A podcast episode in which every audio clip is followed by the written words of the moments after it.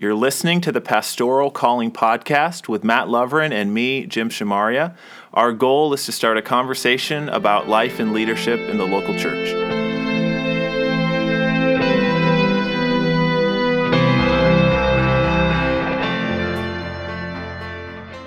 Hey, everybody. Welcome back to the Pastoral Calling Podcast. I'm Jim, And I'm Mat. and it's been many moons since Yeah. we've since we've last talked. Episode 14. We're here though. We made it. Lucky number 14. That's right. And it's uh it's a snowy day here in Grand Rapids. Winter storm warning just lifted. Yeah, in fact most of the schools around here are closed today. Snow day. Yeah. I uh didn't plow my driveway. I think I told you about this. Out of respect for my neighbors' observance of the Sabbath, I decided not to plow my driveway on Sunday. This is a good story. And then I woke up this morning and my neighbor's brother had come and plowed their driveway overnight, leaving mine completely full of snow. So this is what happens, kids. When you practice grace, you get you get snowed in in more ways than one. but here we are. I made it out of my driveway to the the offices of the Graduate Studies program at Grace Bible College. Coming to you live. this morning. It's final exam week at Grace Bible College. It is, which is exciting if you're not a student. I always liked finals as a student as well, mostly because of all the junk food that was available. yeah, they're not doing those this year. Really? Yeah, only only at the end of the year. Oh, they're just gonna hand out like carrot sticks and stuff. I think there were there. I mean, it's a pretty labor intensive effort to get all of those snack bags together. Fair enough. Plus, kids overdose on Monster these days, and it's not not good. Monster. I haven't slept for three days. I love Bible College. Oh, that's funny.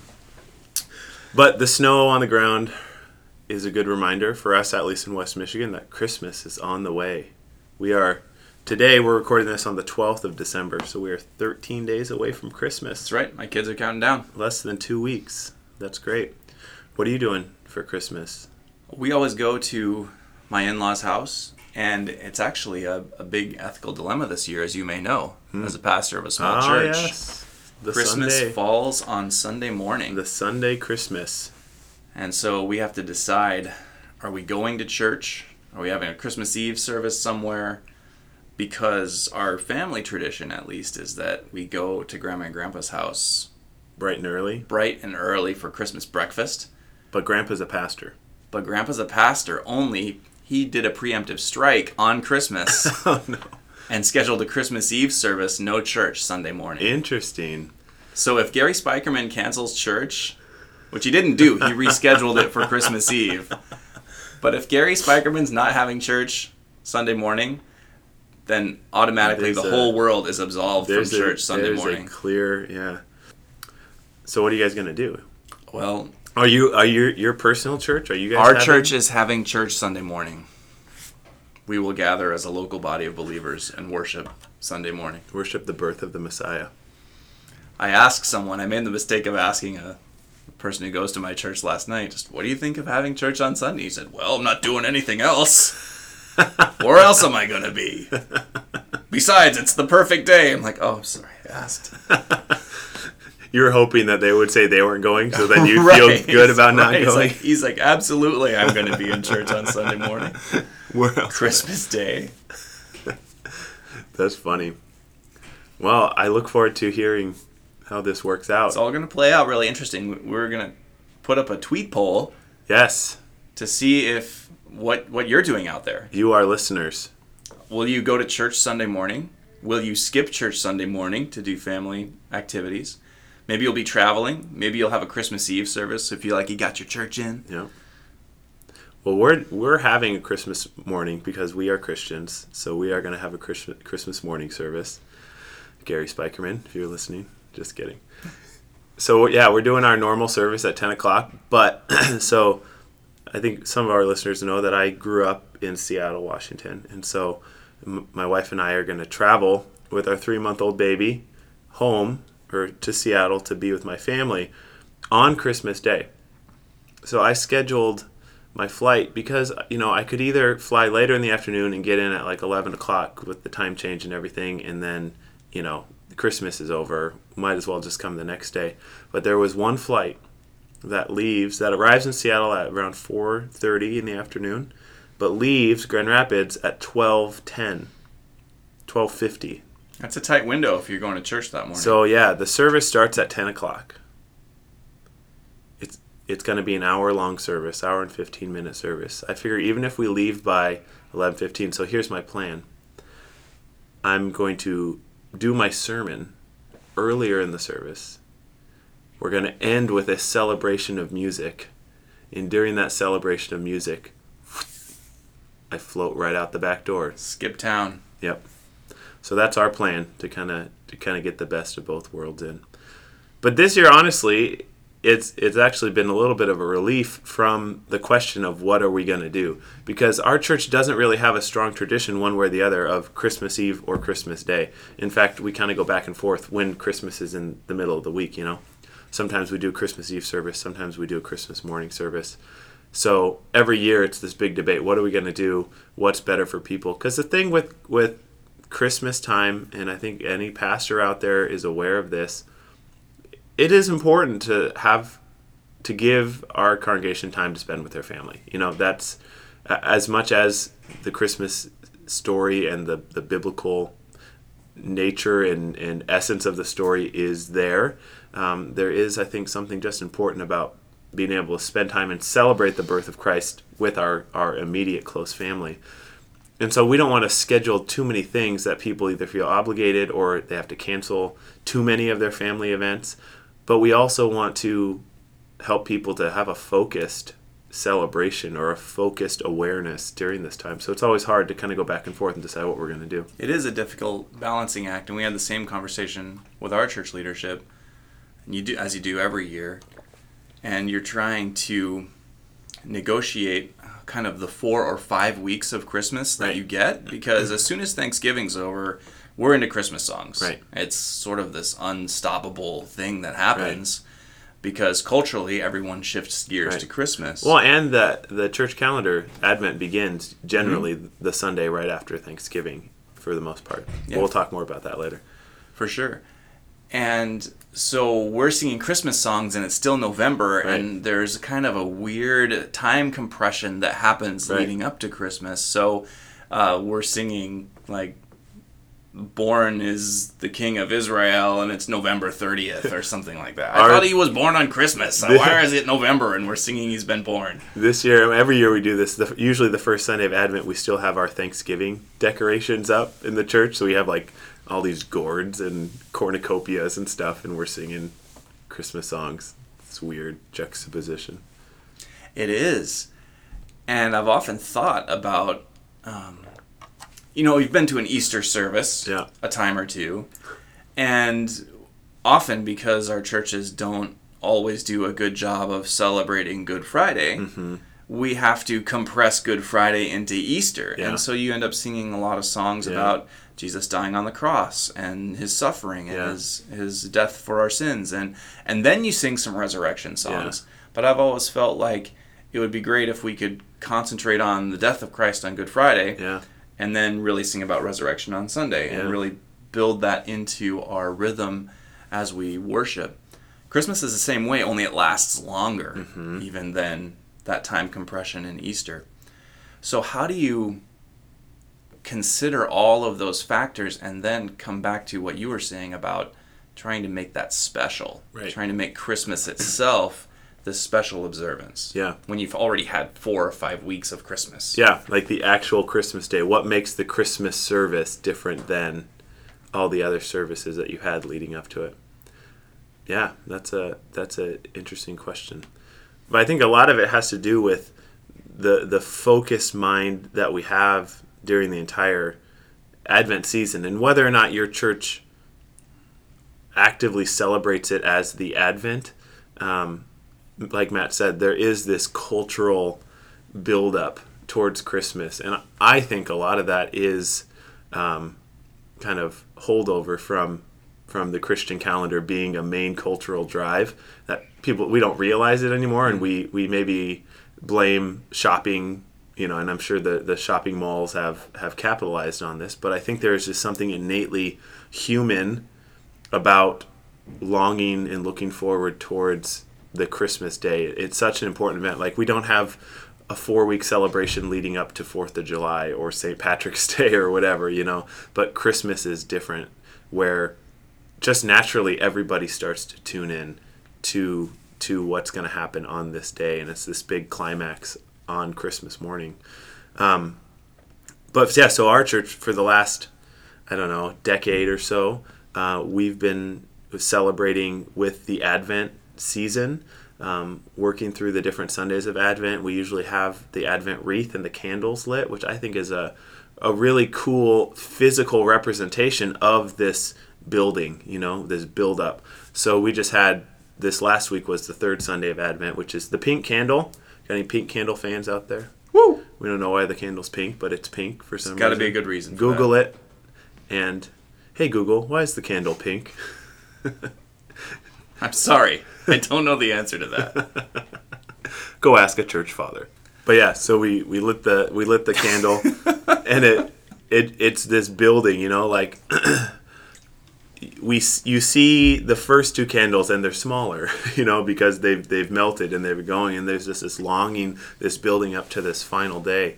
Um, but we have personally found at our church that that's a great way to um, keep people focused in on the Christmas season as we move through, and to also bring a little bit of variety. So we're not just preaching four sermons about, you know, baby Jesus being born in a manger, which you could, and that's great. The characters of Christmas. Yeah, we kind of do some different stuff every week. Yeah, and so we uh, this year and in the years, couple years now, have been working through kind of an alternative Advent schedule, alt Advent, we could maybe say. Uh, and this is something that has been spearheaded by our buddy Gary Hansen, who was on the pod, I think episode two Way back on episode two. back in the old days. Um, but he's really um, been focusing on Advent and what that means to the Christian church and the Christian community. And so he's put together um, this Advent uh, observance booklet. And the themes for this are a little bit different. Rather than, I don't know, what is the, the traditional, like peace, joy, um, love, hope, I think is probably something like that. These ones are the first week is the week of longing, the second week is the week of fear. Um, the idea is that there's fear all throughout the Christmas story. The characters are all afraid of something. Uh, but then we move into peace, humility, and then on Christmas Day, we focus on incarnation and light. And so it's a little bit of a different uh, approach to the Advent season, but we felt it to be super helpful, especially those first two weeks where it's a little bit darker, right? We talk about longing, we talk about the messianic expectations of the Messiah and the hope of what this is going to come. And now, just this last week, we've kind of moved into the more traditional ideas of peace uh, and, and what that means. And so I have found that for our congregation, it helps us to kind of do Christmas together and to kind of um, not reclaim Christmas, put the Christ back in Christmas, but to at least do it in a way that we can embrace this longing and this this build up that culture does, but do it in a way that's reflective of the Christmas story. Yeah, it's also different.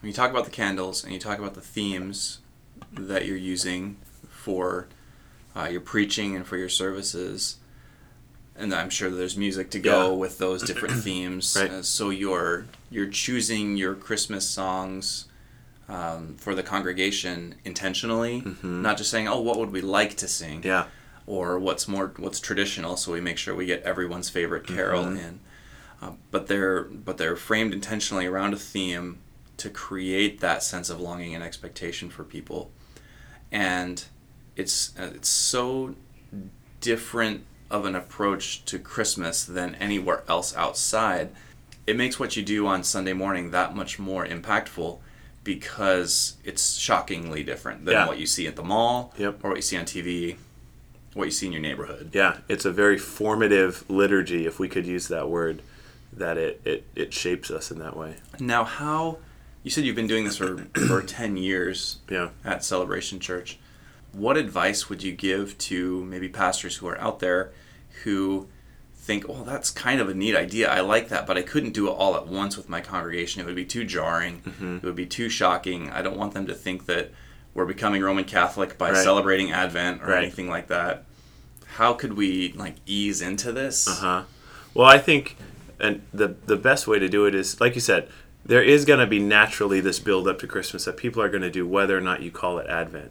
Um, you know, your music director or if you are doing the music, there's probably going to be Christmas songs that are being sung in the mix here. But I think from a maybe a teaching preaching perspective is you can just preach the themes of Advent. Don't don't call it Advent and don't say anything about. You don't even have to explain what Advent is, but just preach the themes of Advent. If you want to go more traditional and preach hope, joy, love, peace, you know, or do something more like this, I think that's a way that you're just doing it and you're you're shaping the identity of your church through your preaching and your teaching. Um, that the congregation is naturally going to begin to pick up on that stuff, and it this probably will take a few years, like any um, habit or any sort of you know, you know thing that you're you want to make as part of your identity. It takes a while for it to, to set in, but you just do it. You do it for the for the next few years or so. I think if you get to a point where you know, and again, maybe your church is super anti ritual, anti liturgical practice or whatever, and for good reason. I think a lot of churches maybe see that as misplacing focus on worship, and that's fine.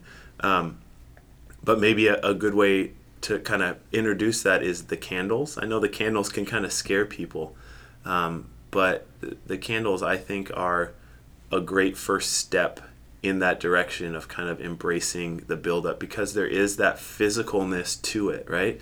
You actually see the candles being lit and the, the wreath or the, the line of candles, however you do it, moving forward, right? It's this physical, tangible thing that you can see, touch, feel that represents what you're teaching and also represents this entire mood of the church during this time. And so I would really encourage that if you can pull that off to, to do the Advent candles and to research about them uh, and make that a part of, of your, your celebration. How have you gone about to teach your congregation this?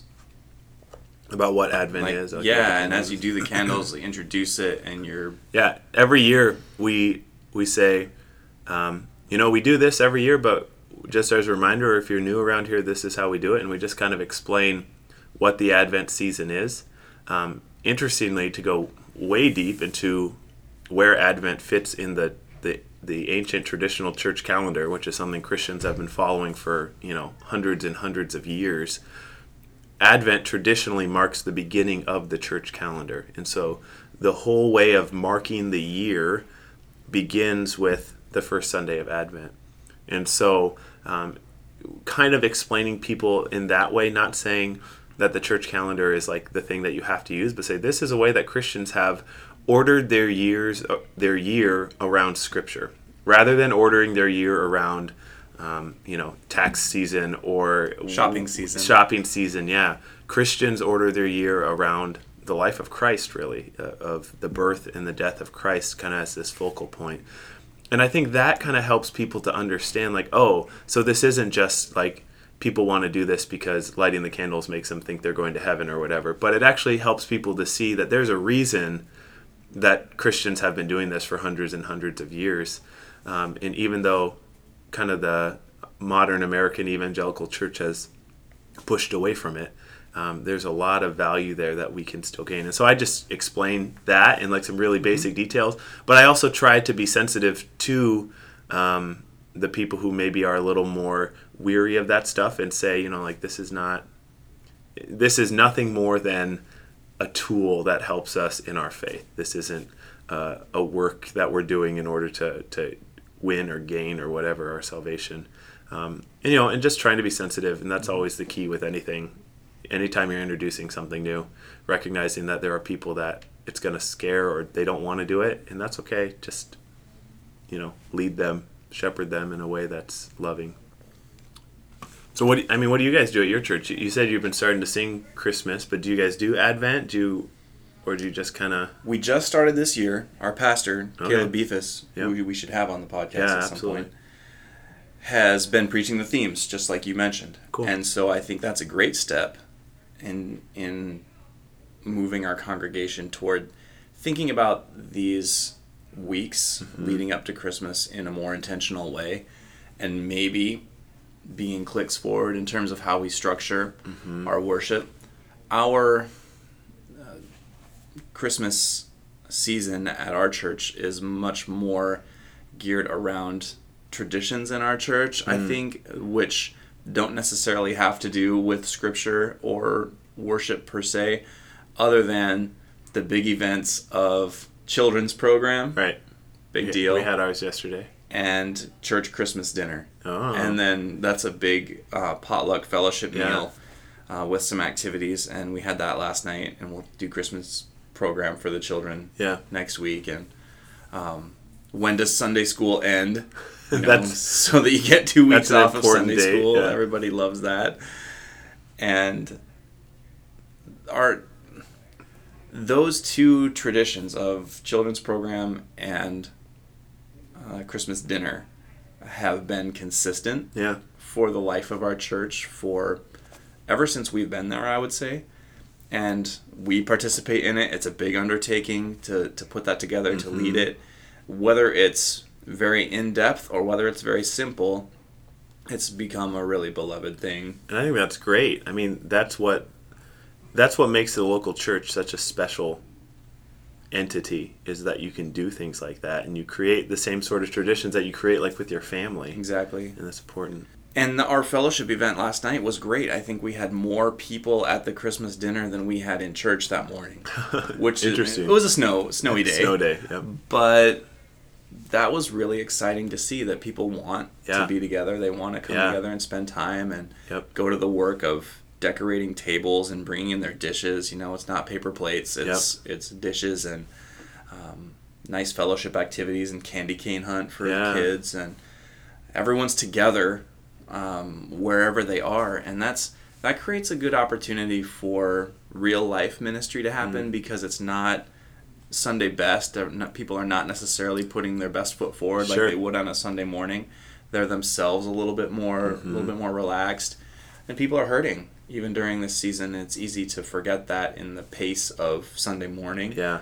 that there's a lot going on in our churches that is behind the scenes and, and these are really hard times for people Yeah, yeah. That I think that's that's super important to understand, and it's, in in many ways the the Christmas season kind of uh, expands on hurt in some ways, especially if people have if, if they're grieving someone who died, especially during this for this year, and this is the first Christmas they're celebrating without that person pastors if you're out there just be super sensitive and aware of that that this is a hard time for people and just you know maybe an extra phone call or a visit um, or a card or something i think is important. But also there are people that just have really bad relationships with their stepdad or their kids or whatever and the christmas season either brings the tension of man, I wish I could get together with this person, but they don't want to see me anymore. Or you do get together and it's just a fight or whatever. And so while there is this joy and this, you know, like you said, there are people that are hurting, and the Christmas season can kind of double that a little bit. So it's easy to mask all all of the joy that Christmas brings when things are going well yeah, for people, but you've also got marriages that are breaking up, Yeah. children that are hurting with families being torn apart, and this is just a reminder that Yeah. this is the end of a chapter Yeah. or the beginning of a new chapter Yeah. and it's not looking good right Yeah. now. So how does the birth of Christ affect me in that Yeah. suffering? And at the same time, maybe you have an opportunity in your teaching or your preaching or your ministry to maybe bring that message of new life and Emmanuel of God with us in a way that encourages people to maybe rethink. Maybe their their marriage is on the rocks right now but you teach them and you remind them of the importance of you know being being present in the same way that Christ was present in us you know. Christ entering into our world God being a part of us regardless of our stupidity and regardless of our mistakes maybe we'll encourage a husband who's detached to say you know what I need to be present you know and so you have an opportunity not only to console people and to comfort people and to shepherd people but also to lead people in a direction where maybe uh, this is a Christmas season where their marriage is saved rather than where their marriage falls apart. And so, yeah, the heightened awareness of everything that happens in this Christmas season, I love it, and it's it's so important and fun, but it can also be weighty. It's definitely true that we want to challenge people with all these really deep themes that are that are life altering. But all of that can be also very theologically rich and heavy Yes, and heavy like eggnog. Like a heavy cream eggnog. Yes. you an eggnog with- fan? I am. Me too. I know that eggnog is a polarizing beverage. You're either in or out. I am all in. I'll As tell you I. that right now. Got two eggnog fans here in the studio. New tweet poll. Yeah. Do you like Eggnog, hot cider, hot cocoa. Only one desert island drink, S- snowy island drink. If you're gonna be stranded at the North Pole, and you could only bring, One hot beverage. What would it be? so you you drink your eggnog hot? no, I don't. One holiday beverage. You know, and I am kind of a coffee snob. I think people People who know you know me that I try not to be a jerk about it, but You'll drink your Starbucks. Yes, and every year I have to drink an eggnog latte. They're, They're so, so good. good. Dude, but speaking of eggnog, and I'll give a little pitch to the greatest coffee shop in Grand Rapids. Madcap is the best coffee shop in Grand Rapids. Probably, perhaps the best coffee shop in Michigan. Perhaps the best coffee shop between Chicago and New York. I'm going there. It's it's just It's a- way up there. it's big league. It's big league. Big league. but anyway, uh, the last two years, Madcap has served a ginger nog, which is essentially an eggnog latte, except it's not hot. The espresso's hot, but then it's it's poured into a, a tepid glass of eggnog. It is, uh, it's Can we go there and get one right now? it's the bee's knees. I'm heading there this afternoon, so yeah. I like to make my own eggnog. Do you really? Yeah. Scratch? Yeah. Yep, from scratch. Hand beaten egg So whites. what actually goes into it? I've always wondered this. Uh, let's see. It's like a little bit of egg yolk, a little bit bit of egg white, a lot more egg white actually, Really? and you get that really really frothy, like not to meringue level, but almost to meringue Soft level. peaks? Yeah, and then you pour your cream or your milk or whatever your Yeah. dairy mixture is into that, along with your vanilla and spices and sugar. Interesting. You're like, You boil it? You like no, you make it hot? no, you don't boil you make it. it. cold. You make it cold. Keep it cold. Interesting. And then if you if you make it right, it will be like um, Alton Brown says, a custard pie in a cup. Interesting. Like that thick? Yeah, like the drink is here, and then about half of the drink is the cream custard on the top, Ah. like super foamy and thick. I'm have to try that. Yeah, I'm a connoisseur. Okay. Yeah, no store bought. Yeah, okay. Man. My bad. But I'll have to try this this yield to you. madcap thing that you mentioned Yeah. because that sounds really delectable. It is. It is good. what about Christmas music on the radio? What's the deal? Now, let me just Well- say, there are some songs on the radio at Christmas time that I don't need in my life. let me list a couple of them. okay. Maybe you have your own. Jingle Bell Rock. Well, but Jingle Bell Rock is always associated with Home Alone. Is that why people love it? In my mind, it is at least. I never got never got that movie. Doo doo doo doo. That's a great lead in, though. Anytime you do that, you know what song's coming up next. I know to turn the station. Well, you may not like Jingle Bell Rock. Well, I, I don't like I don't like the first Noel. oh, you don't like? Car- you're bringing carols into this. I'm bringing carols into this. The angels did say. Okay, because here's here's the deal with the first Noel. Okay. The first Noel sounds like what a Christmas song would sound like if I wrote it. and I'm saying it would sound mundane, pedestrian, and terrible. Those rhymes? the Born is the did king of Israel. the angel did say, in fields where they lay, That's like, like one word, one syllable words that rhyme. That's the equivalent of my songwriting abilities. Well, what about Christmas in Hollis? There's a lot of one-word rhymes there. Run DMC. That's a great one. one of my favorite Christmas songs of all time. Paul McCartney, "Wonderful Christmas Time." It's just classic. It's it spans generations. That is a song. Well, like Paul McCartney, is a song that never seems to age, and I will sing that one forever. By the David Bowie, Bing Crosby. That's a winner too. Peace on earth. That's a good one. I just listened to that the It's other a day. classic, Yeah. for sure.